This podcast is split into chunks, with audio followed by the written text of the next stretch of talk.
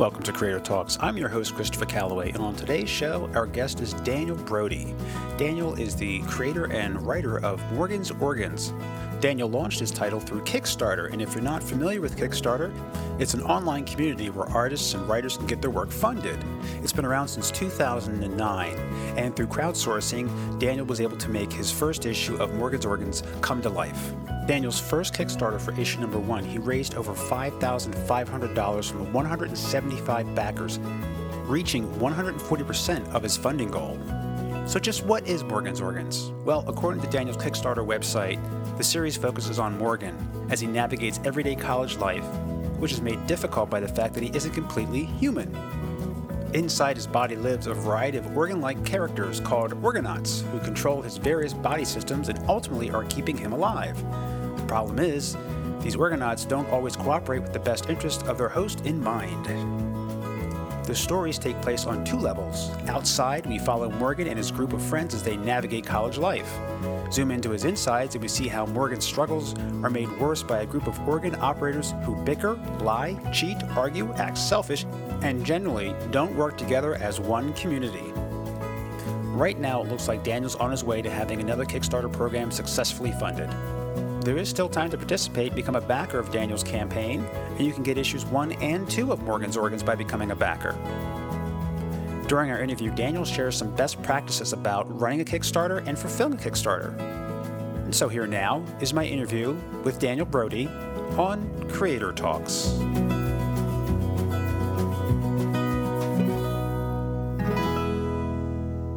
How are things in Canada? Oh, nice and cold. Cold and windy today. got cold here too. We got a little bit of snow today. And what, what part do you live in? I'm in Delaware, uh, okay. northern Delaware, like just south of Philadelphia, like like 45 minutes from Philadelphia. Okay, nice. I've been to uh, Dover before. Oh, you have. What brought you to Dover? Yeah. Uh, I went for the uh, Firefly Music Festival. Oh man, no kidding! It draws a lot of people from yeah. out of state and apparently from out of country too. Awesome. Yeah, that was a, that was a long drive. That was about uh, it was about a 13 hour drive. Yeah. Well, yeah, I went up to Toronto like in 2010, and it was a long drive. I stopped along the way, like you know, on the way up through upstate New York and stuff like that. But uh, I love Toronto. It was really nice. Yeah, it's, it's a good city. People say, "What's it like in Canada?" I say it's like a parallel universe USA. Everyone's uh, parallel universe, but a little more, a little more stable right now. yes, yes. It's not the uh, Bizarro USA, Bizarro world that we have right now. so uh, you've launched your Kickstarter. Yeah. So you started on the 28th Saturday of January, and that's going to run for 30 days. Morgan's Organs, number two. So tell me, how did you come up with this idea for Morgan's Organs? I understand it came to you in a backpacking trip to Europe yeah. Uh, and so, we have uh, something in common because I've always wanted to backpack in Europe. so tell me about it. Oh yeah, sure. So it was uh, it was 2013, and um, I was just finishing school in Sweden actually. Uh, so I finished off with a 40 day trip before heading home, uh, and I was in I was in Amsterdam of all places, and and when in Rome, things happened. So I was just walking around, and this idea just popped in my head, and uh, you know, it started off as just kind of a silly idea, and um, you know, I told a few people about it. This idea that you know, what if, you know, what if, uh, what if we're not completely in control of ourselves? What if there's little things in, in us that that are in control? You know, and how can we make that funny? And you know, it's it's not about you know, it's not about um, you know making it PG. It's about being honest. So it's about having characters, you know, like a talking penis and all that, things that have not been explored before, those sort of concepts, and um, you know, and how our body parts react to certain things that happen in the world. So one day I just decided I'm just going to try to write it. I, I don't really have any, didn't really have any script writing background, just uh, creative writing and you know writing in school and for work and all that. So I just picked up a book. I learned how to do screenwriting. Um, it started off. It was supposed to be a TV show. Um, I was, uh, you know, I was I was mostly in a television writers uh, online community, sharing my work with others, getting feedback, um, improving the concept. You know, there's so many different ways that I could do it. Um, so, you know, being part of that community really helped me tighten the concept and figure out which method had the most potential and and created the most humor opportunity. Um, but you know, I soon realized that you know, TV is a difficult medium to get into, and I'm shooting myself in the foot by thinking that uh, just because I write something, maybe it's great, maybe it's okay, but just because I write something doesn't mean it's going to get produced. So I started to think, how can I be more proactive? How can I take control of of what happens to this? And and that's when I thought that I should make this as a comic book. It, it works just as well for the medium. Um, so yeah, I just you know I just got into it. I you know I read comics as a kid, but you know I was never. I'm, I'm a huge huge into comics, so you know I, I kind of tried to immerse myself back in it, tried to figure out what sort of books I really like. You know, picked up mostly um, indie books as well as Image, and tried to figure out you know how how to write for comics, how how to how to create tension, how to uh, how my book would should look, and what sort of art I imagine. And it's just been a crazy journey of you know trying to find the right artist, trying to grow an audience, and you know here I am uh, two years later, two almost four, no, three to four years later from first thinking about that idea, and uh, it's it's amazing where where it started and where it is now. I never would have thought that uh, it would become such a big part of my life. Yeah, quite a journey. And you covered a lot of stuff there, so I want to back up a little bit and, and dig into a few of these. Now, you were studying in Sweden, you were finishing up school there. Did you start your studies in Canada and then finish up? Like, was there a certain portion of your education that was actually based in Sweden that you had to actually take courses over there? Yeah, yeah. My, my background's in marketing, so I was going to university in in a small town Waterloo. It's uh, for people of the world. It's uh, the home of BlackBerry, you know, the failed phone company. Oh yes, um, kind of Canada's Silicon Valley. But uh, I did an exchange program in Sweden, so uh, finishing school out there. Now we do have something in common because I work in marketing during the day. Mm-hmm. so I seriously, um, me as well. Me as well. All right, excellent, very good, um, and it shows because I can tell from the way you run your campaign, you know what you're doing. You know how to market it. Um, so okay, so you were over in Sweden, and what made you decide to take that that backpacking trip? I mean, wise move when you can take it and see the world.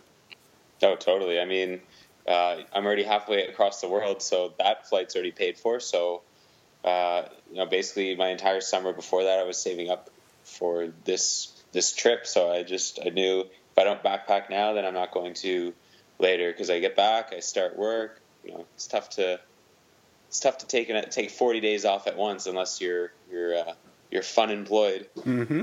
Right. So. And uh, you initially the idea was to be an animated show, much like Family Guy and a lot of these other popular, more adult-oriented cartoons, or something that you would see on Adult Swim, Cartoon Network what was the moment that you said, no, I think I'm going to pivot and go towards comics instead? I mean, did you receive feedback that was not positive? Was there some advice you were given to go in a different direction? Or was it just you decided, you know what, I think this is the best course I should take? No, it was yeah, it was definitely the latter. Um, you know, uh, things uh, things were things were people were enjoying what I was writing. There was definitely you know there was definitely interest and attraction to what I'm doing, but you know, TV it's it's a very closed. Uh, it's a very it's a very closed network. You know, any and there's there's tons of passionate groups out there, but all these people are they're sharing their interests on on the on the fringe. There's it's tough to actually get to the right people who actually would say more than oh yeah this is great versus let's let's make this produce let's get let's get this produced. So you know I just started to realize that you know this is kind of a waste of time. The uh, you know the, the method I'm trying to do to get this made. I I know I know there's something here. I just need to find the people that will help me prove it. So that's um, that's when I just um, that's when I just thought like, what else? What else can I do with this concept? Um, you know, as being someone in marketing, obviously I've heard of crowdfunding. Um, you know, I've I've I've been involved in Kickstarters before, and you know, just the two just kind of clicked for me. I, am sure I, I, there's some inspiration from things that exist in the world. You know, Walking Dead, hearing how that started as a comic and became a TV uh, you know, I'm, you know, pipe dream, but I thought that maybe mine can start like that too. You have to dream big. Don't start small because you can always scale exactly. back, but don't hold yourself back. Exactly. So, uh, you know, it just I, there was just a day that it just clicked that you know, screw this. I'm not writing for TV anymore. I'm going to write as a comic book.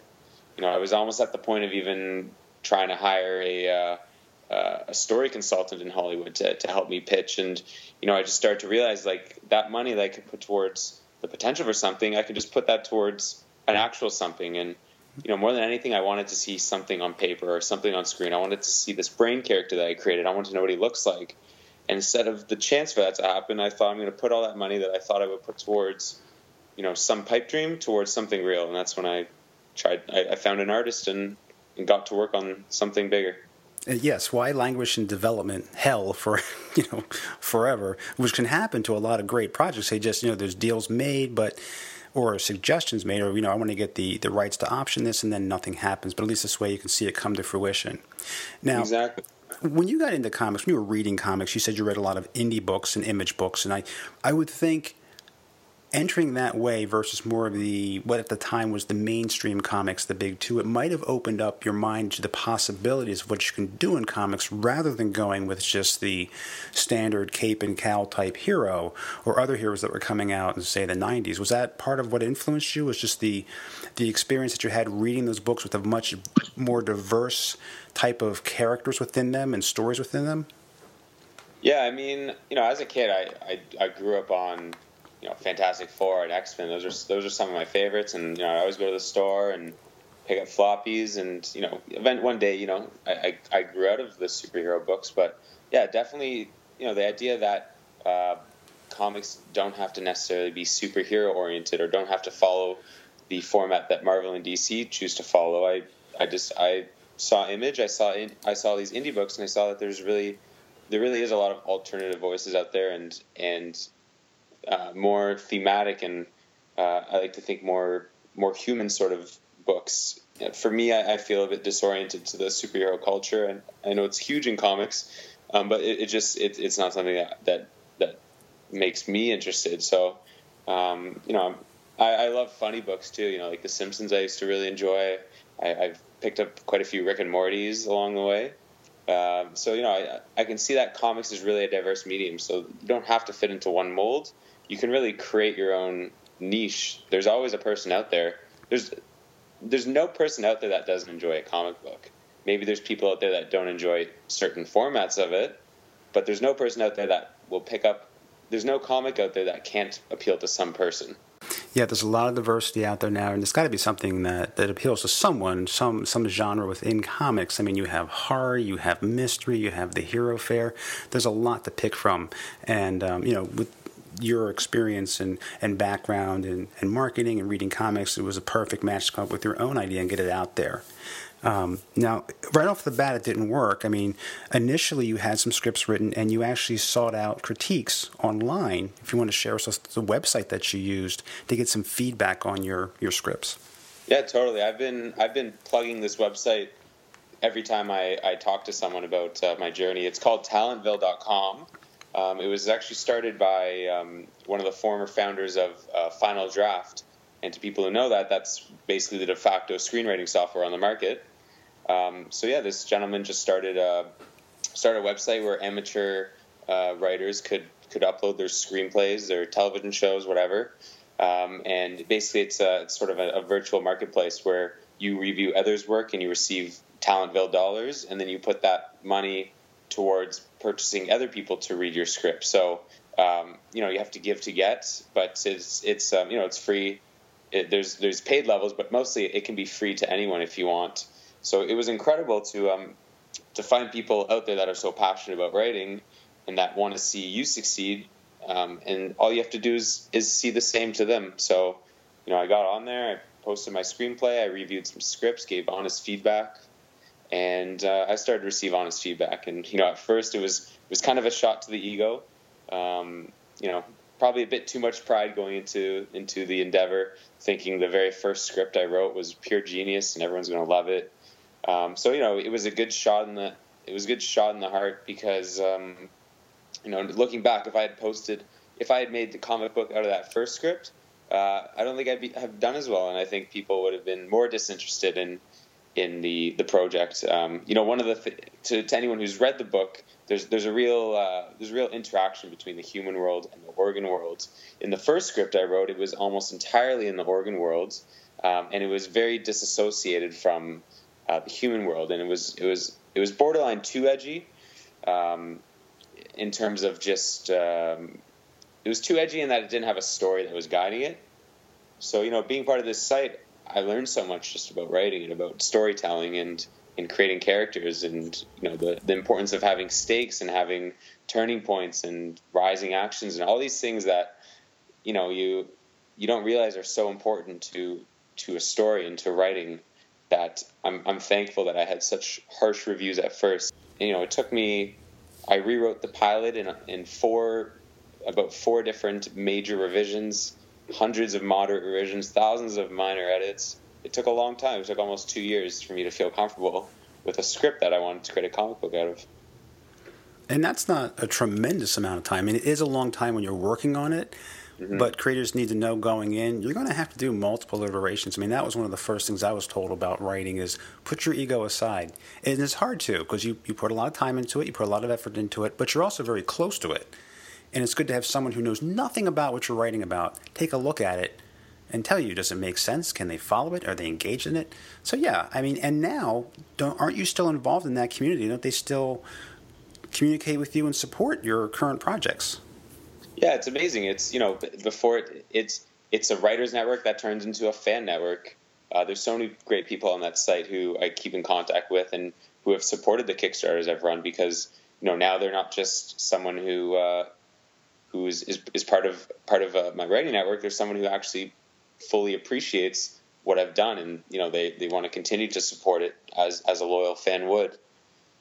And so the, the takeaway would be is, gang, don't go it alone.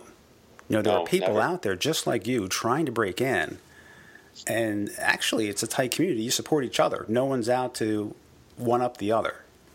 Exactly, and um, you know, for me, uh, especially with this sort of subject matter, I can admit I was I was kind of embarrassed uh, when I was first writing, especially in in the first iterations, um, you know, I, I, wasn't telling many friends or family or anyone about my writing interests. So, you know, being able to go anonymously online and post and talk to people and, and be truthful was, was nice. And, um, you know, I think there's still people who I'm friends with who I'll run into and they're like, oh, I didn't even know you're doing that. I'm like, yeah, I've been doing it for like three years now.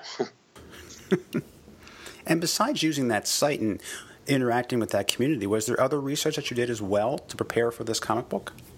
Oh yeah, there, I did. I did t- tons of research. I mean, um, uh, to throw out one name, ComixLaunch is just an incredible resource. Uh, listen to most of the podcasts and um, you know tons of articles online and and overall just um, you know just trying to do a lot of planning. I didn't. There's nothing that I did for either of these campaigns that was that was a shot in the dark. Everything you know, I put a lot of research into it. I had a lot of spreadsheets and, and planning documents and and I really made sure that you know that I had all my bases covered so that you know there was no surprises.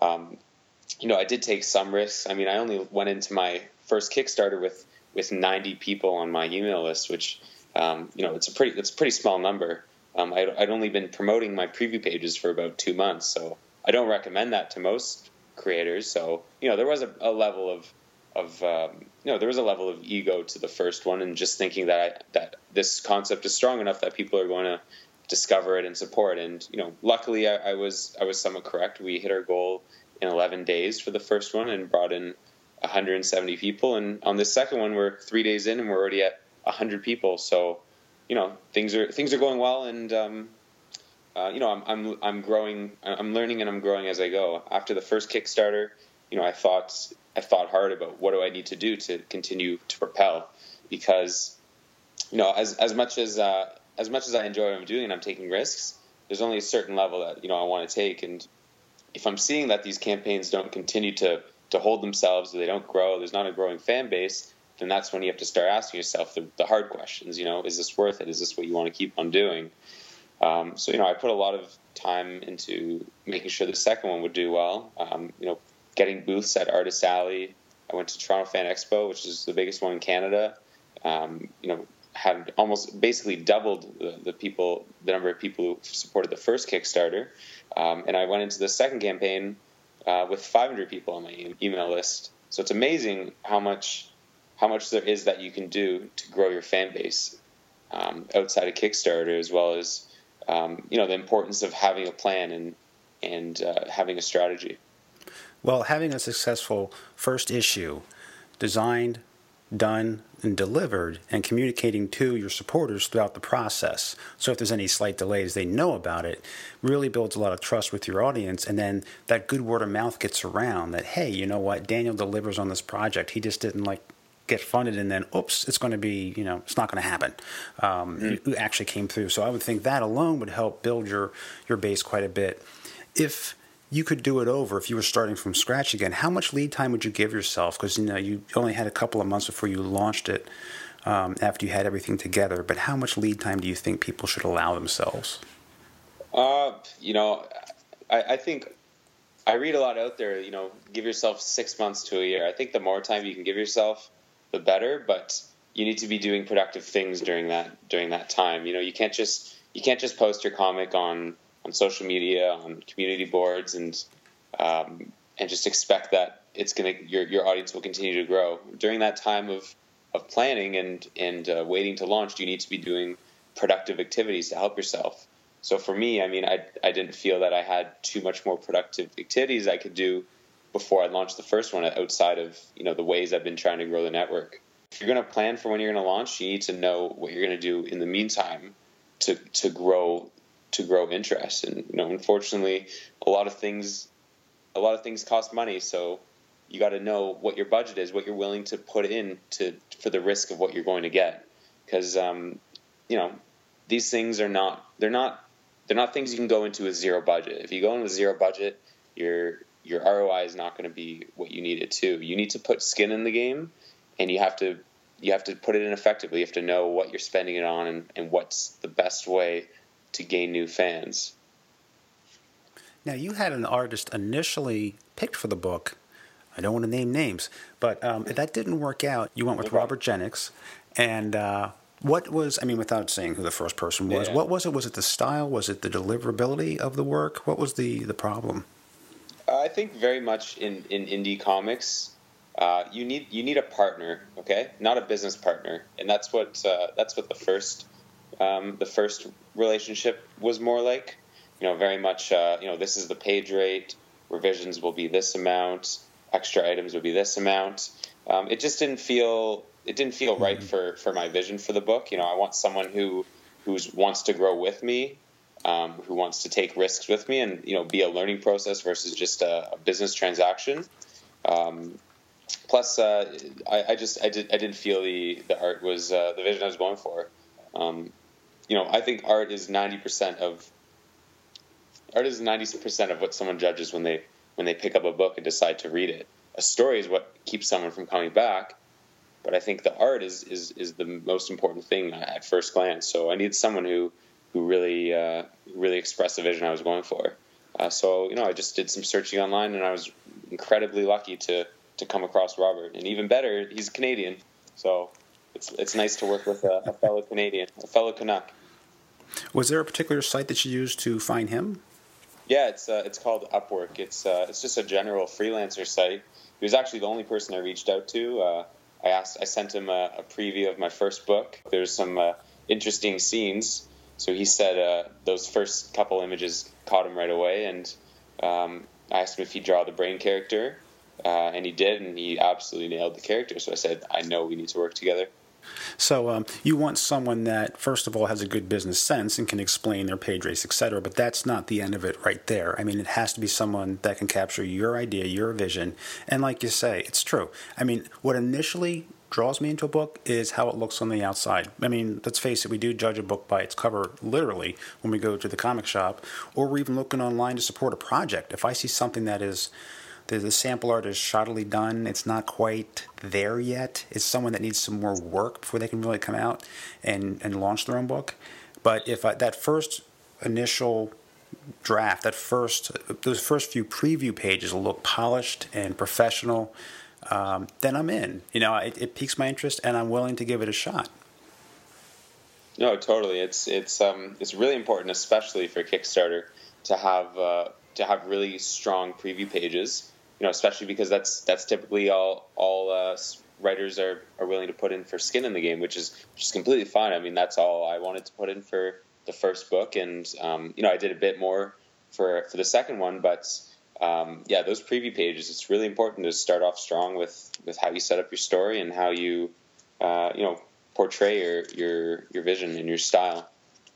And folks need to realize that, you know, yes, when you go into a comic shop or a bookstore, there might be a lot of books on the racks and there's a lot of space you have to fight for so that you stand out from the rest. And but with Kickstarter, it's much the same way. I mean, there's a lot of projects out there and how can you stand out from the rest? So it's it's different than going into a comic book shop, but it's a project that needs to be backed or wants to be backed online and it still has a lot of competition as well. I mean, there must be at least I would say, from when I looked, about 150 to almost 200 comic based projects on Kickstarter alone. And that's only one funding site. I mean, there's GoFundMe, there's Indiegogo, there's others. But just that one site alone, you've got a couple, almost a couple hundred running at any one time. Mm-hmm. I mean, yeah, it's it's amazing how much, um, you know, how much voice, how much how much ear you're you're competing for, and, and how, you know, how how little voice you really have right now I think there's about 130 on. So I'm happy of the time I chose to launch. Um, you know, last year when I launched, there was about 200. So there's even more products that you're, you know, I, I don't want to use the word competing because Kickstarter creators are, are, we're all we're all friends. You know, in my first one, I was talking to, you know, about five five to eight creators who were create, who were launching at the same time as me. We were supporting each other's projects, talking about what was going well, what wasn't so you know it's it's very much uh, it's very much a community a community space. You know, you're not really competing, but um, you know you still need to be able to define yourself in a very small amount of space and and in a very short amount of time. So uh, you know you have to you really have to nail it in in the things that you choose to present. Like for example, for my second book, um, you know I've done a bit of reading online saying that um, you know informing people that you're launching uh, the second book of your series or third book or whatever, it's it's a deterrence because you're basically telling people you're already behind. You have to catch up. You have to spend more to catch up. It's not worth your time. So you know it, it's a detractor from people clicking. For me, I just set up the page as as the name of the book, Morgan's Organs. That's it. And when people click through, then they can discover, you know, oh, this is book one's already created. This one is more about finding book two. Um, you know, but there's that interplay of, oh, it's each book is standalone, so I could I could pick up book one and go to book one, book two later. Um, so you know, it's it's very much you have to position yourself uh, in the best way possible. And what have you learned about building your audience? Because that's a tough thing to do for any creator. Um, what are some of the things that you've found that work very well to build that audience? Um, I I really think that it comes down to to to really taking ownership and showing passion for what you do, as well as realizing that when someone invests in what you do, they're they're almost they're almost fifty percent investing in, in who you are, not just what they see on paper. You know, when I when I did um, Toronto Fan Expo, the Artist Alley, you know, I've I've never gone to uh, one of these comic conventions before, let alone sold at one. And it was it was amazing how quickly I learned just how important I was to the process of bringing in a fan. I I'm very much a, a you know a, a, personable person. So you know I was I was standing the entire time talking to people, asking them you know you know relatable questions related to my book to see if they you know pique their interest and want to flip through pages. And I realized that you know I'd be standing for two three hours at a time and I'd be exhausted. and I'd take a seat and drinking water and that's when I realized that that's when nobody comes by. When you're sitting, when you're not engaging, it's very much about you and how you interact with others versus expecting people to come towards you. I probably would have brought in only about 30 people who actually approached my booth at first glance versus I had almost 150 to 200 people come by the booth because I was talking, I was engaging, I was showing myself and how excited I am about what I'm putting out for them. That's interesting because uh, when I was in a, at a con and I was interviewing people, um, some looked me in the eye and engaged and said, Hey, how are you? You want to check out my new book? And they started explaining it to me. I'm like, Hey, that looks pretty cool. Would you mind if I interviewed you? They're like, Sure. And others were sitting there diligently working, and it tended to be more the the artists and the writers, but they didn't really engage. And they seemed nice enough, but they didn't really reach out. And if you don't, there's so many people there, you'll get passed by, and they'll just go oh, to the next table. Yeah.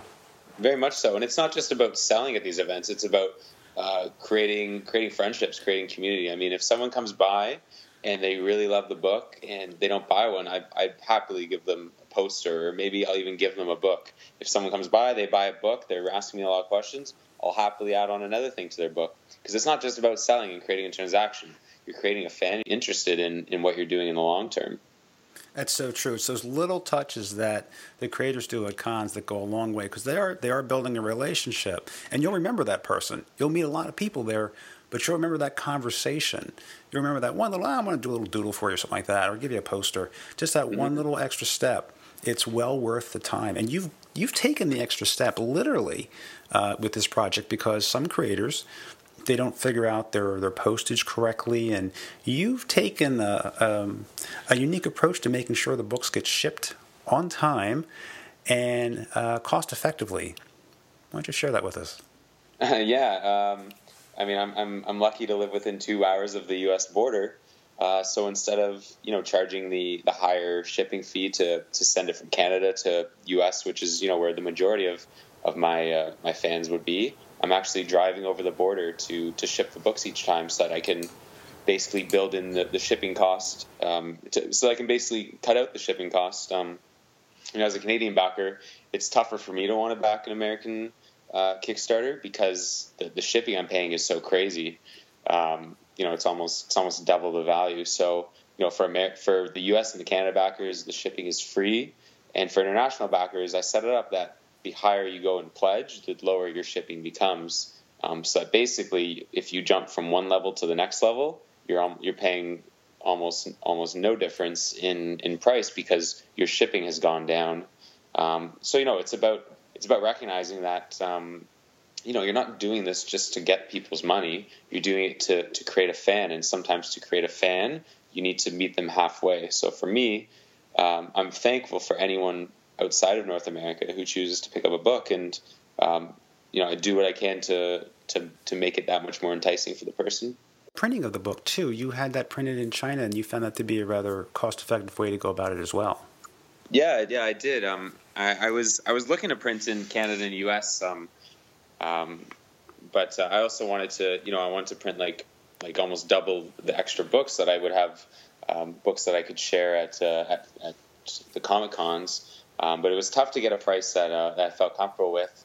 Um, you know, I, I, like supporting local vendors, but uh, it's tough to get good prices in Canada, and exchange rate just hasn't been great for us uh, lately.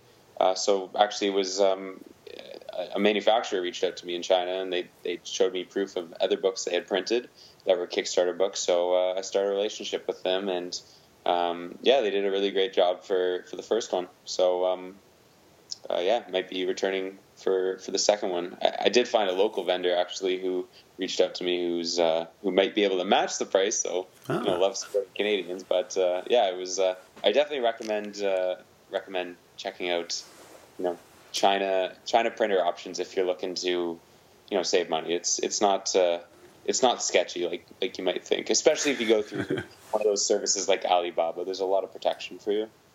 What's their turnaround time like? It was actually really good. It was it was about um, it was about two to three weeks. Oh, yeah. And the quality was really good. Oh, thank and you. I was yeah. very, very, impressed. Yeah, I'm really happy with how it turned out. Um, you know, I'm seeing a lot more lately that uh, that comic books are going with uh, text covers. You know, so there's no there's no feel of quality to the cover. So for me, it was really important, you know, to have a thicker cover. Um, you know, because it's uh, you know it gives it gives the book a bit more value. Um, and the other thing that was really important to me is, um, you know, how can I create the same book but give it additional exclusivity or rarity or value? And for me, it didn't make sense to do, you know, variant comic book covers. I, I, I'm not really a fan of that idea that you're asking people to choose between alternatives. Instead, I came up with this this product, a, a, book sleeve for a comic book, similar to a hardcover book sleeve.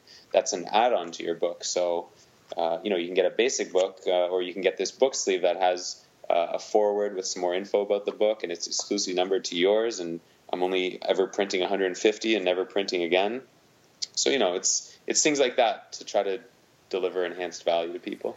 And it was a quality wrap too that went with that. And I'll tell you, nothing's more maddening to me than when I look through the Diamond catalog and there are variant covers because invariably, you know, it, my comic shop is great, but things get mixed up sometimes. You know, I don't get mm-hmm. the right cover, and then I want that cover and it's sold out.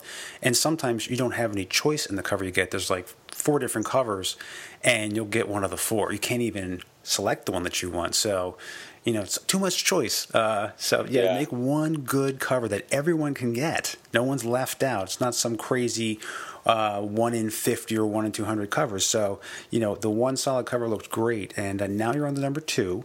So why don't you tell us?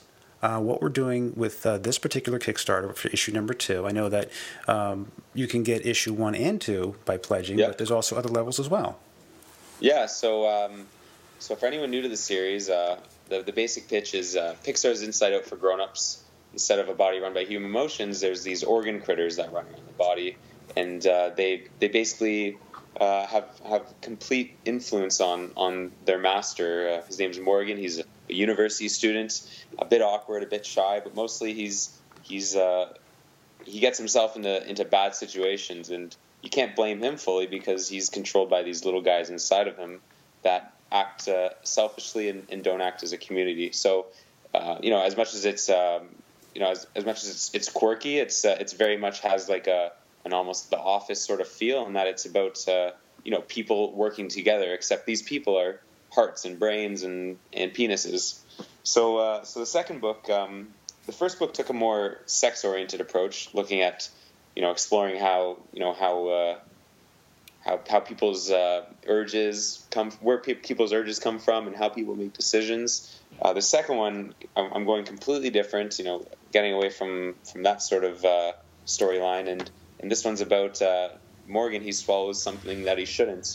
While the first one was a, a focus on the brain and uh, and the penis, this one is is more of a focus on on the stomach and uh, the the intestines and the, the you know the the entire process from from mouth to from mouth to out. You know, so it's uh, it's going to be funny. Uh, uh, it has some pretty crazy scenes in it. Some uh, hopefully some laugh out loud moments.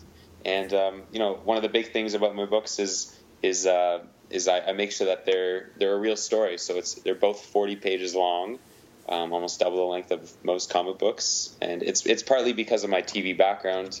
Um, you know, I wrote both of these to be TV scripts. So once I had that full TV sort of sitcom structure, you know, the the teaser, the act one, two, three, and the tag. That's when I then broke it down into a book and and the best I could do is is the 40 page length. And that's a that's a very good solid length for a book, and um, and it is for adults. Um, and this podcast is ready clean. And if you notice, we're using anatomically correct and medically correct terms here, so no, no vulgarities. You know, it's Yeah. all on the up and up. It's Grey's Anatomy here. And, no swear words in the book. No, no, there's, no, there's not. there's not a single swear word. but there are other things. So you're working closely with Robert right now. Um, what else is he cooking up for us on the second issue? Oh, there's uh, so this is this is Rob's first comic book too. So you know it's it's been a, a learning process for us both. Um, so you know one of the really exciting things for this next one is there's just so much more variety to, to the panel layouts, more full spread art, not not full spread, but full page artwork, bleed. Um, it's just just some really interesting page layouts, um, and it's it's going to be really interesting to see uh, uh, what what the final piece comes out as. We have uh, it's we have about 30, 30 pages penciled so far. He's just finishing this up now, and then uh, he'll get started on inks as the Kickstarter uh, keeps on going. It's amazing this is his first comic book work because, again, it's in the cartoon style, folks, but I mean, it looks really good. I mean, it's hard to believe he hasn't been doing I mean, he's been an artist for a while, I'm sure, but Yeah. for his first comic work, sequential artwork, it's very good. Yeah, I know it's it's amazing what um what he's capable of. He's he's a great guy. We we try to Skype, you know, every few months to you know make it more personable, but mostly we, we just communicate over uh, Facebook Messenger and and use some Dropbox. But yeah, he's a great guy, and uh, really happy to be partnering with him again on this one. And tell us about a few of the levels here, because I know that one of the levels, one of the high tiers, you actually have some plushies. Yeah, yeah. I, um, I, uh, I found a I found a company. They were actually on the uh, the TV show Shark's Den. If you've uh, if you've heard of that one with uh, Mark Cuban. Um, so yeah, they're a company that uh, they'll take your kid's drawing and they'll turn it into uh, into a plush toy. So I thought that was pretty cool. So I just reached out to them, told them about my book. Um, you know, said like, hey, I want to create some plush toys. If you guys would be interested to help, and uh, they were happy to. You know. Um, they they disassociate from the content, but uh, they're they're happy to create my characters So I've, I've had characters created for the brain, the heart, uh, the kidneys, the appendix, and already a few people have selected uh, the the plush toy level. So I'm excited to see what um, what organs they choose to make. That's awesome. That's really cool. And of course, there are many other levels too. And you know, even though this is going to run through um, February, and you're close to meeting your goal, there are are there going to be stretch goals included as well? Yeah, um, I haven't announced it yet, but uh, just like the first campaign, where we're going to do uh, character stickers again. Um, I mean, my thing is I try not to overcomplicate things by having too many stretch goals. Um, you know, I'd, I'd, prefer to to reward Robert for his incredible amount of work. I mean, it takes him almost 20 hours to do each page versus you know adding more kitschy things to the book. So, um, you know, definitely stickers and maybe maybe one one or two more levels. But um, you know, for the most part, I think just focusing on on the next step, which would be hopefully a book three and hopefully one day a TV series. No, that's cool because it's it's easy to fall into the trap of adding too many stretch goals, and you can actually wind up in the red if you're not careful. So, carefully selecting those few extra add ons, because after all, your supporters are really interested in your main book, your main product that you have on Kickstarter. If you add too much, it gets, to, I agree, it gets way too complicated. And sometimes I don't even know how to do an add on for some projects, you know, some of the uh, Kickstarters. So I don't know what to do. I mean, I think I think one of the worst ones you can do is say if we hit a certain level, we're going to have the next book published. I mean, that's such a a crazy thing to to offer. So, um, yeah, you know, you have to if you want to be realistic and you want to focus on your core product. So, you know, at best, you enhance the core item that people are receiving, um, and don't go too far into the fringe. Good advice. Very good advice. Anything else that you would want to distill down for our listeners? Uh, lessons learned from doing Kickstarter? I mean, what have you picked up, especially from the first one that you've carried over to this Kickstarter? Um, I think the main thing is you, you really have to approach this as as your personal brand. I mean, you cannot you cannot operate a Kickstarter outside of yourself. You are you're just as much what's being invested in as the product itself. So if you don't if you don't feel that you you're ready to make the financial commitment, then then don't rush it. Um, the worst you can do is rush it and, and be in the hole and and feel a sense of failure or rejection. You know, you know, do you got to you got to do right, and the best way to do that is to to be patient um, and to to meet people, to to make friend, friends and fans, and yeah, just don't rush it. And so, if this one's successful, and it looks like it's going to be, and uh, you're able to go on to number three. Do you have a certain number of issues in mind? Because these are, after all, like you said, a standalone story each one, so you can mm-hmm. pick, you don't have to wait a year in between issues. Yeah, exactly. I mean, um, yeah, I mean, you know, every every day I'm thinking about what's the future of this. Where where's the end game? Because I don't want there to be an end game, but you know, at the same time, uh, there's things that need to happen. You know, for one, I really I really want to get picked up by by a publisher, whether it's Image or or, or Boom or any of those guys. I think I think I really need a publisher to get behind this to to create longevity to it.